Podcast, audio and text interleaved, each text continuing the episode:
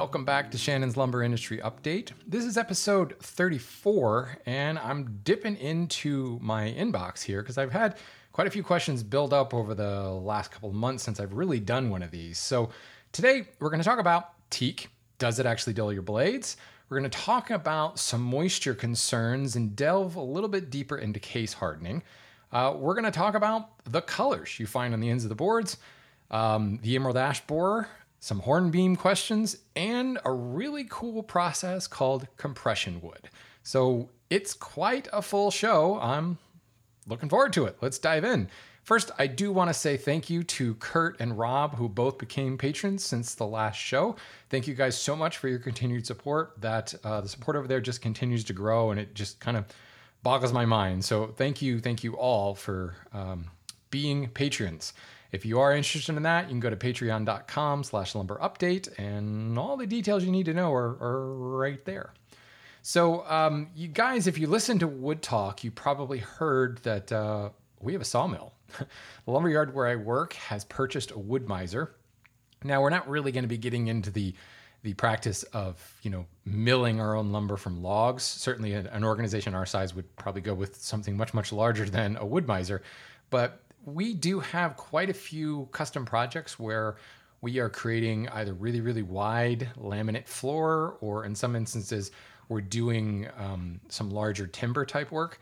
And we're just finding that it's more economical to import. Let me back up. A lot of these, while some of them are domestic, a lot of these projects are calling for exotic species of wood.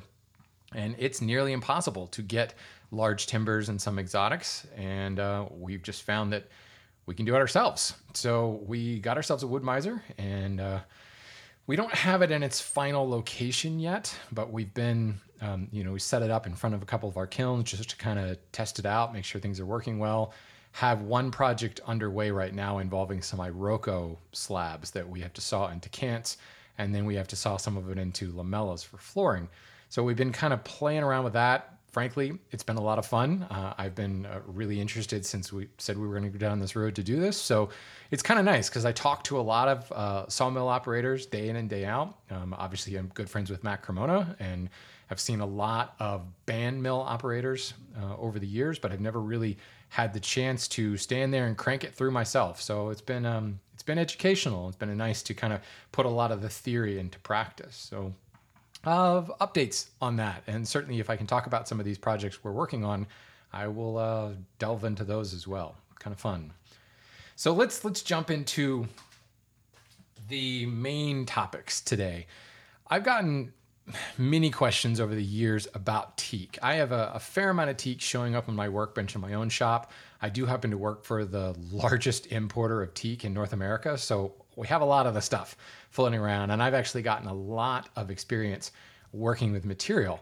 And it seems like every time I put a hand plane or a chisel to a board of teak or I run teak through my power planer, people are like, man, that's really tough on the blades. And oh, you got to sharpen all those blades now because you just ran teak across it. And I call myth on this. I'm not going to deny the fact that teak has a very high content of silica. It's grown in sandier soils, so that sand, the silica, just sucks right up into the into the um, fibers, and oftentimes teak will have kind of a glint to it, and you'll find even um, white stained particles throughout uh, the tree sometimes that have some reflection to them because it's high amounts of silica, and that's one of the things that makes teak a great exterior species. Is it's like impregnated with silicone. You know, you might as well just run some caulk over it, and you're good to go in addition to the high extractive level, the high resins and oils in teak, it's just a phenomenal exterior wood, but much of it is because of that silica rich chemistry. But, you know, while I do, there's no doubt that if you were to run your blades over sand, it's going to cause problems. Why do you think we sharpen our blades on sandpaper? But I think in many instances, the blunting effect of the silica in the teak is ameliorated, if not eliminated, by the high oil content. The waxy nature and sometimes oily nature of the wood acts as a lubricant, and it really, I have not seen any lasting effects. Now, here's the thing the power tool, the, the power tool I have in my shop, the, the Grizzly planer, is a carbide insert planer when we plane and do any milling of teak at the lumber yard, we're using carbide blades. We don't use our, um, we do have one planer that is straight knife steel blades, but we're pretty much using our carbide planers for this. So it's, you know, carbide's really, really hard. So it's highly possible that the blunting effects that you may see from teak just really don't show up very much with carbide tooling. If you run typical high speed steel or any other tool steel across them, you may see some more blunting. And that may, and no, I do think you do see more blunting, but only at power tool RPMs. When I work teak with hand tools, I'm not sharpening anymore. Um, in fact, I find the wood to be so easy to work. It's one of my favorite woods. It's a shame it's so bloody expensive because it is just an absolute joy to work by hand to the point where I think it's a it's a wood species that actually works better by hand than it does with power because of the the kind of self lubricating possibilities that all of that oil provides to it.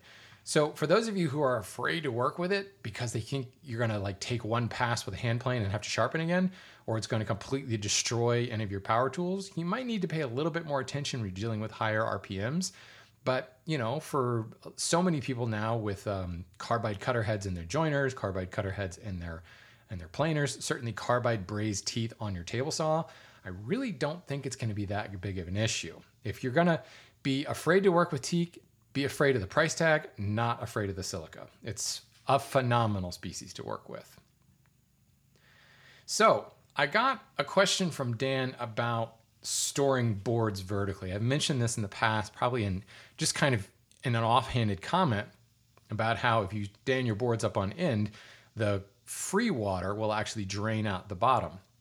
We see this a lot in um, many foreign sawmills, or I should say, many foreign lumber concessions, where the logs are felled, and a lot of instances they are sawn into kind of a rougher board um, out in, in the bush with something like a Wood-Mizer band mill.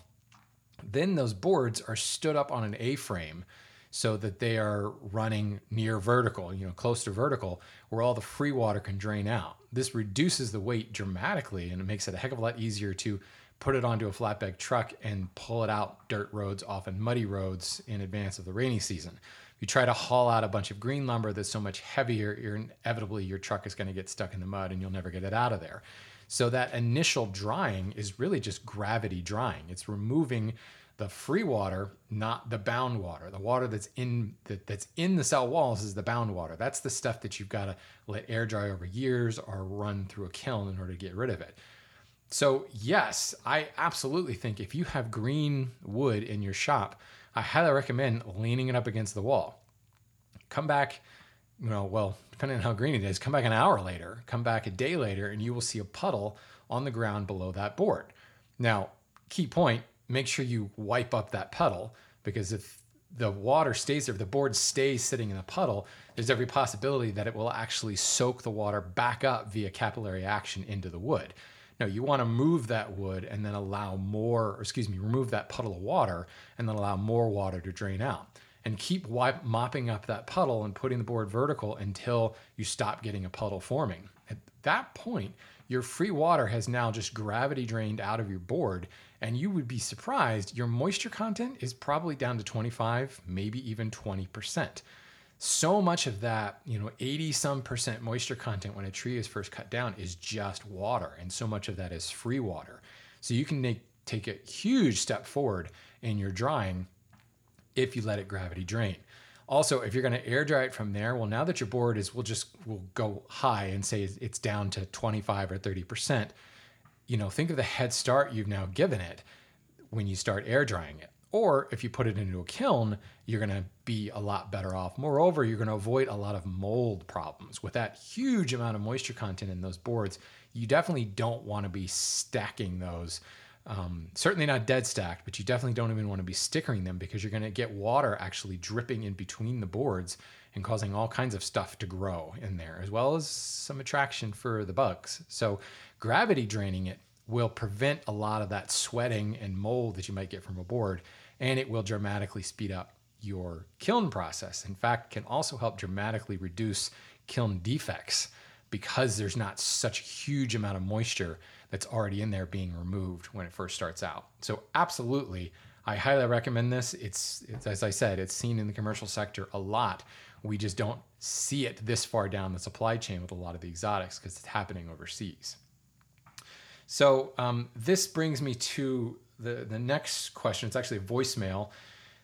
This is also from Dan, different Dan, but um, he's got an interesting uh, kind of a, a concern about case hardening, and I wanted to talk a little bit more about that. Let's listen to his voicemail first. I have a question about case hardening. I have a solar kiln slash dehumidifier kiln that I built last summer. I have it set up so that the uh, solar parts facing south uh, I have two fans running constantly 24 hours, seven days a week in a convention, a convection type circulation. I've had smoke in there to make sure it worked. Uh, so those run nonstop. I haven't had my dehumidifier running in the past two months. It gets 120 plus degrees in there during the day. Fully insulated. It's a beautiful thing. But I'm wondering about case hardening. I'm a little bit nervous. I just learned about this year between you guys and Wood Talk and you yourself. So, can this case hardening ever change, or once it happens, it happens, it's forever? Um, just concerned because uh, I have some beautiful lumber inside there. I got some beautiful slabs. Um, so, yes, shed some more light, please. Will case hardening last forever, or can it eventually equal out? Thank you. Keep up the good work. Okay, good question. I don't know if you guys can hear that worry in Dan's voice, but yeah, I understand. You've got some nice stuff in there and you worry about it being ruined. Well, let's back up. I know that I've talked about case hardening before, but have I actually really ever defined it? And certainly, if you go back a couple of episodes, I talk about the whole tuning fork idea. And I've actually, there's an image in the show notes about that tuning fork. The idea being you cut a slice of wood out of the center of the board, and then you cut a notch out of that. So you have this like tong looking shape thing. And depending on how the board warps or deforms or not, is whether or not it is ready ready conditioned, if it's case hardened, or if it's reverse case hardened. So Dan, that's one thing that you might want to do is, is take some samples from your boards. The thing is you really want to be taking a sample from deeper inside the board. I'm not saying cut the board in half, but go maybe a foot uh, preferably two in from the end of the board and cut a slice out. That can be a problem. You know, if you want to use every extent of those slabs you've got drying in your kiln, that could be a particular problem. But you may also find a fair amount of, of in checking and things that happens just as normal in a kiln, and it might be worthwhile cutting it off and then doing a, a tuning fork test just to see how your lumber is. The case hardening is when the soft, gooey inside of the Twinkie stays soft and, and, and gooey, and the outer uh, foam cake shell of the Twinkie gets dried and hard. So, what happens is the outer layers are drying faster than the inner layers. That's going to happen always. But if the temperature gets too high and things dry too fast, that outer layer dries um, almost completely and it's trying to shrink but it can't shrink because the inner layer, that you know gooey filling center of the Twinkie, is still soft and moist, and it doesn't want to shrink, so it's holding its shape. So what happens is certainly some cracking can appear around the outer shell, we'll call it. But what really happens more often than not is that outer shell gets stretched. The fibers get stretched apart as it continues to shrink and shrink and shrink around that inner shell. So then, much, much later, as the um, inner core of the board starts to dry and come into equalization with the outer shell, well, that outer shell has already been stretched and deformed. And as the center shrinks away, the outer shell can't handle it and it starts to crack apart. Or in some instances, you start seeing huge amounts of cracking right through the core. Um, there's just too much tension going on there. Um, oftentimes the uh, case hardened board is kind of the telltale by looking at the end grain and you'll see these these large checks but fully contained checks they're not checks that run from face to face they stay within the core those have opened up during that that um, stretching and then collapse process. That's actually that is is a product of case hardening that's actually called honeycombing. You also can see some things like cell collapse, which is similar in some respects, but it's also kind of specific to certain species. But the whole idea is the center, um, uh, excuse me, the outer shell gets kind of hardened and stretched, and then the inner shell or the inner core dries away and it kind of separates from the outer shell. And eventually the outer shell just kind of collapses in on itself. And you get these kind of long grooves and channel looking things on the face of a board. The easy answer to Dan's question is no, this is not reversible. But case hardening is not like flipping a light switch. You know, one second you're not case hardened, the next second you are case hardened. There are certainly going to be shades of gray here, but the real issue that happens with case hardening is that stretching of the outer shell. You can't really undo the stretching by adding more moisture. Those fibers get stretched to the point where they they're they're not the same as they were before. You know, think of uh, a piece of plastic like a credit card, and you bend it back and forth several times. You'll see that the plastic starts to become white down the middle as that plastic is stretched and deformed. And then you can flatten that credit card out again, but it's always going to have that white line where the material was stretched. Same type of thing is happening with the wood. So once the case hardening sets in, you're starting to see that stretching of those outer fibers, and that causes real problems later on. There's no more moisture you can inject into the wood to fix it. Now, there is a difference between case hardening and reverse case hardening. And if you haven't listened to my episode about um, dehumidification kilns and um, dry bulb and wet bulb temperatures, you can uh, check that out because they do talk a little bit about reverse case hardening. That is part of the drying process, and absolutely you can reverse reverse case hardening. It's called conditioning. Case hardening is just an instance of just too hot, too fast. Dan, in your particular instance, if it's 120 degrees in there, that's not really hot enough to cause. I shouldn't say that. There certainly will be species where that will be too hot but there are a lot of kilns that get quite a bit hotter than that. Also, if you are opening the doors every now and then, like once a day, and just kind of refreshing the air, you're going to reduce that case hardening possibility as well. So, you know, the dehumidification kiln, or excuse me, the dehumidifier may not have kicked on for quite some time because there's just not that much moisture left. So that's the other thing is I ask, what is the moisture? Like, what are you shooting for? Are you trying to get it down to 6% moisture, you may not need to go that far. You need to understand what your equilibrium moisture content is. But if the dehumidifier hasn't kicked on in quite some time, there's just really not that much moisture, you know, left in the logs. And as long as you've got continued airflow through there, that moisture should be washed out, you know, out into the outer atmosphere. But I do think opening those doors and letting kind of the air refresh is going to be a good idea make sure you go and listen to the episode I did uh, with Timber Woodcrafts. He's running a solar kiln, and he actually talks about how he finds that that solar, um, excuse me, the solar kiln may not even be possible to case harden because of the nighttime cooling cycle. So I don't know, Dan, whether your kiln is solar powered or if it's a solar kiln. You know, um, if the the heat is being powered by you know something, by solar power. I think we're talking about a solar kiln, in which case that nighttime cooling cycle is going to prevent the case hardening. You can get the temperature up pretty high, but as long as it's not constantly at that temperature for a long period of time, you don't have to worry too much about case hardening. But since you were just learning this term and are unfamiliar with the whole thing, I highly recommend you take some moisture samples from your boards, cut out some tuning fork samples, and just see how, how you're doing with the current kiln schedules, the current process that you're following. Which brings up the other point you really need to have a good idea of what a schedule should be. You know, you don't just set the stuff in the solar kiln and leave it there until you're ready to use it. You know, it does need to dry for a period of time and then come out. You're going to put the wood under a lot of stress if you're continually keeping it in a heated environment.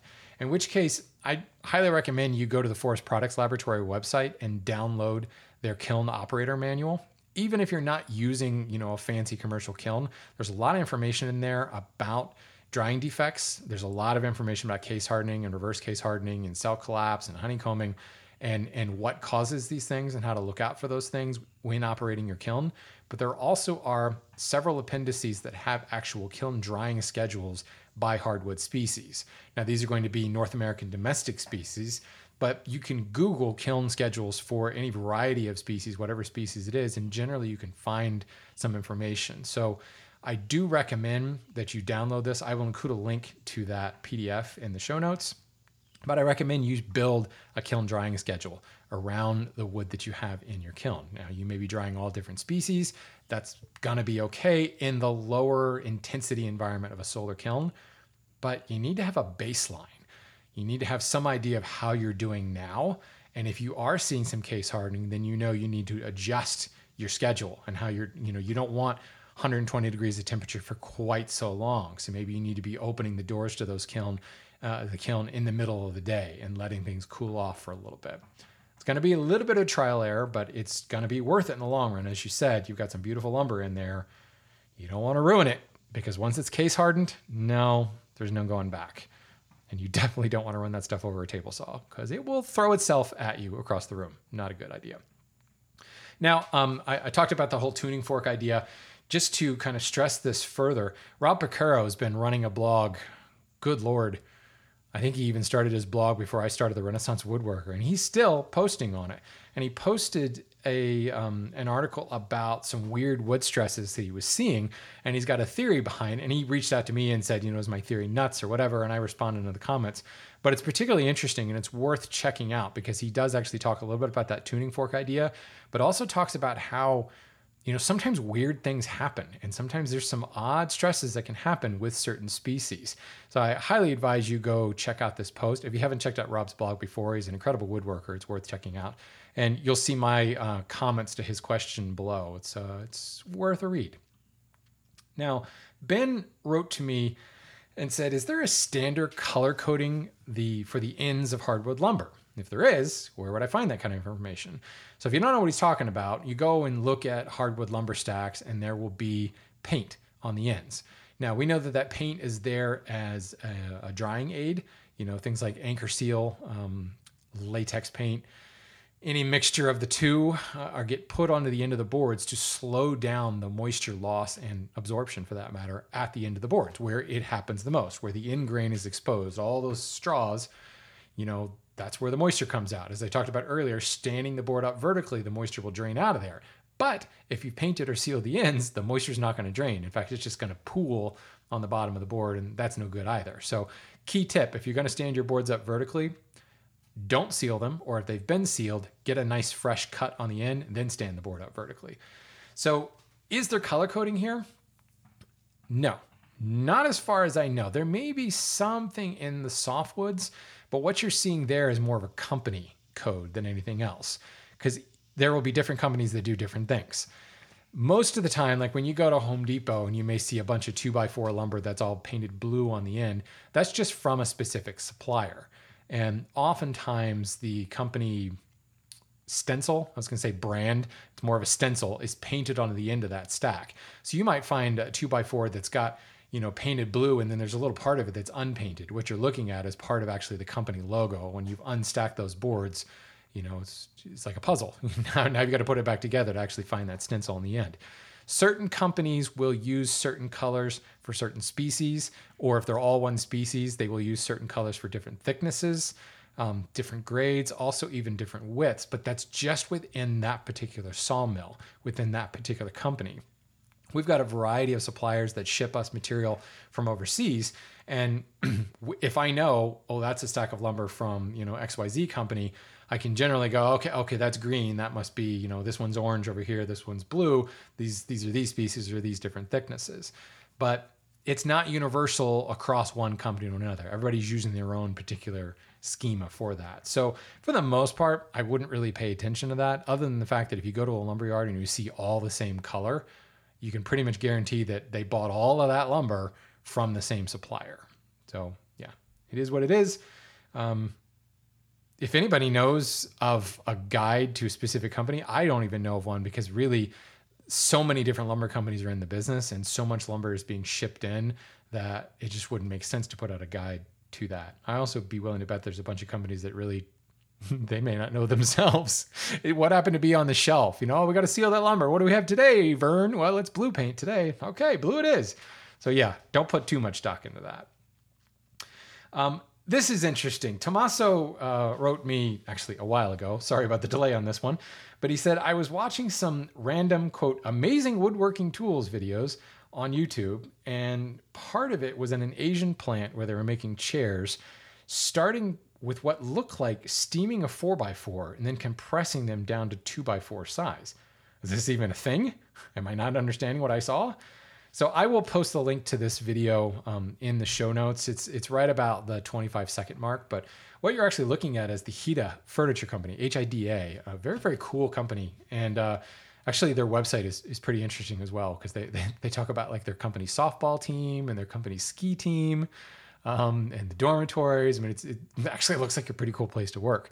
But Tommaso, you are absolutely right they are taking, um, I don't know the exact size, um, but we'll just say a four by four, steaming the crap out of it, and then sticking it in this monster, monster press and compressing it down to a thinner size.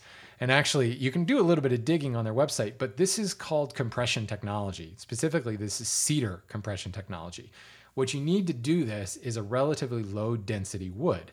The lower the density means there's just more air in there, usually either with larger pore structures, wider, wide open pores, like something you would find in, in red oak. Um, or in softwoods, they don't have pores, but you find that the, the tracheids themselves are quite large. There's just more dead air and softer fibers in the material. Well, what does that mean? Well, it means with more dead air in there, there's more space to compress the board into. And when we steam the board, anybody who's done any steam bending knows that the, the lignin and the cellulose and everything becomes more pliable when it's steamed. There's a lot of heat and a lot of moisture injected into the board, and you're allowed to, to bend it in all kinds of shapes. Well, the same thing happens as you bend a board around a curve, you're compressing one side, the inside of the curve. You're putting that under compression, collapsing those cell walls, closing up the dead air, all of that, that extra air in there. On the other side of the band, you're actually stretching it but that is also pulling out all the dead air. It's just stretching it apart. So imagine taking a rubber band between your two fingers. As you pull your fingers apart, the space between the rubber band gets smaller. Well, if that's a pore, the more you stretch that, eventually that pore goes away, or that dead air goes away. This is the same thing, except now in this press, they're just pushing straight down on it. And they're compressing all, out all of those, um, all that dead air in the cell walls and in between the cells. And ending up with a much much smaller board. And they can actually do a variety of thicknesses i think all the way down to 18 millimeter. Um, they have some information some technical do- uh, documents on the compressing technology but you know there's also some proprietary stuff as well. This was actually um, the guy i think who was actually the owner of the company is the one who first kind of came up with the process and there are other companies doing it. But if you want your mind blown even further, it's not just a matter of taking a four by four and compressing it down to, you know, one inch thick board. They will also compress into shapes. They can take a board and compress it into a molding profile, or they can just compress it into like a curved chair rail. And there's absolutely no sawdust created here because there's no cutting. So you've taken this kind of rectangular board and pressed it, and out comes a baseboard molding you know, with a cove in the middle and a round over on the top and maybe even a fillet because the die, the actual press, is that particular negative of the shape. And as you're compressing that wood, it's just conforming to that particular shape. The same way we would bend wood around a form into a particular curve. They're doing it, you know, and a lot of times when you do bend a wood, excuse me, when you do bend wood around a curve, you often have a negative of the curve to act as an, the other side of the bend to clamp together and to support the fibers. This is the same thing that's happening when they start with a square blank and out comes a piece of crown molding that's actually just been bent into place. So it's pretty wild. They're manufacturing parts from a square board just by compressing it down. And really, where this comes from is cedar, Japanese cedar, Western red cedar. The stuff grows like a weed. And in North America, there is more Western red cedar available today than there ever was. You know, people talk about all the deforestation in the in the you know late 19th and early 20th century. Yeah, it was bad, but the Western red has grown back and then some. That's why we have so many wildfire problems because the and then some part. More Western red cedar available today than there ever has been in the history of the world. And over in Japan, where they have obviously limited land, um, Japanese cedar has almost become a problem because it grows so fast and, and you can't really call it invasive because it's a native tree, but there's just so much of it. But there's been a real problem because there are not a lot of uses for it. It's never really been a good furniture wood in the past because it's just too soft. This stuff, once it's compressed, is fantastic. It's got Janka hardnesses greater than maple. I want to say, oh shoot, now I'm not remembering the numbers, but it may be close to maple. I think that's what it was. So it ends up being a very durable wood. And as far as I know, there's no spring back in this. I mean, just like you're going to see a little bit of spring back with a steam bent piece, but like over the course of 10 years is not like it begins to straighten out more. Everything is set in place as that is dried at a particular size. So yeah, this is this is a real thing, Tommaso. Um, Japanese cedar or cedar compression technology. You can just Google that phrase and you'll find all kinds of technical documentation on it. I know of a few chair makers in North America that are using the same idea, um, if not necessarily the full compressive nature of taking a thick board and making a small one, but compressing into shapes. There are many companies that make their chair bottoms, like the, instead of it being a carved out or saddled out chair bottom, it's actually steam bent and compressed into place. So it's bent over form, but then also compressed thinner in certain areas in the middle. There's no cutting whatsoever that's happening there. It's all compression technology or steam bending, really, in, in the purest sense of the word. It's all steam bending. You just may not be bending, you just might be flattening. So, very, very cool stuff. Um, uh, good catch on that video, Tommaso. Chris emailed me and said, I just had a forester out to my property for an evaluation of my current agricultural use valuation plan. During the property evaluation, we found many young ash trees, and the forester told me in the northern part of the state of Ohio, there are ash trees that are unaffected by the EAB, the, the young ash trees, that is, because the, uh, the bark layer is not deep enough for egg laying. So, according to him, the EAB population will decline because they're not infecting other tree species, and the hope is that the young ash trees will be able to mature after the EAB has moved on. So, it's an interesting point of view, and I've, I've heard this from a couple of other folks where, um, especially with infected trees, it often seems kind of a shame where a city will take down a whole bunch of uh, ash trees because they've been infected with uh, the ash borer and just basically turn them into mulch. But the fact of the matter is that the bug itself is just in the sapwood, maybe just really just dipping into the heartwood, but they, they don't like the heartwood. You know, if you know anything about tree biological function, heartwood is basically the waste dump. so yeah, nobody wants to eat that stuff. They want the sugars and all the, the life-giving stuff in the sapwood. So they lay their eggs in the bark, and he's absolutely right. The bark layer is just not very thick on a young tree. If you, you were to cut a sapling in half, you'll see there's just a tiny, tiny layer of bark there. The, the both the inner and outer cambium layers are compressed into kind of one tiny, tiny little millimeter wide, thick um, range. So it's just not there's no place to put the the eggs there. And you know these these city municipalities will just grind everything up, and really they're tearing up all that heartwood that is perfectly good, because the bug itself is only in in the outer sap layers. So I've heard several foresters optimistically say, you know, we're we're hopeful. We're starting to see a decline already. Um, I am I'm, I'm dubious about whether or not they jump to other species because I've heard from several other accounts that in the absence of all other food, the ash borer will find something else. But I don't know. Maybe maybe there there's a die off period after that. Maybe they start feeding on oak and something about oak doesn't agree with them and they have Montezuma's revenge and die. I don't know. But this is there, there is more than one forester that I've spoken to that is a little optimistic that this may die off or at least die to a, a, a non-sustainable level, the, the EAB population, while the young young ash trees are still too young to provide a effective egg laying substrate. So it's interesting. Anyway, um, it's kind of a, a feedback uh, section there, but um, Chris also has a question. He says, while the forester was there, it was determined that his land management plan requires him to cut out six hop hornbeam trees that are overtaking the canopy for a more valued tree species. Is there any good use for ironwood, which is the other name, the more colloquial name for hop hornbeam? Is there any good use for ironwood other than heating the house? The trees are between six to 10 inches in diameter. So, uh, yeah, Chris, absolutely. First of all, just broad sweeping statement there is always a use for a tree much more. I mean, certainly firewood is one of those uses, but I don't really know of a species of wood that can't be worked into something. You know, if it's too small for any kind of lumber, you make a spoon out of it. I mean, most of of the wood that's around there, I've seen all kinds of kind of green wood projects. You know, spoons just keep coming to mind, but I've seen them carved out of things like azalea. You know, I've got azalea bushes around my house. There's there's hardly any wood there, but that's what it was. They were carved out of azalea. Rhododendron is another one I've seen.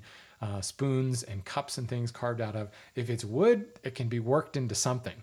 But specifically, hop hornbeam, while different than hornbeam, American hornbeam, um, uh, hop hornbeam is, is Ostrya virginiana, and um, American hornbeam is Carpinus something.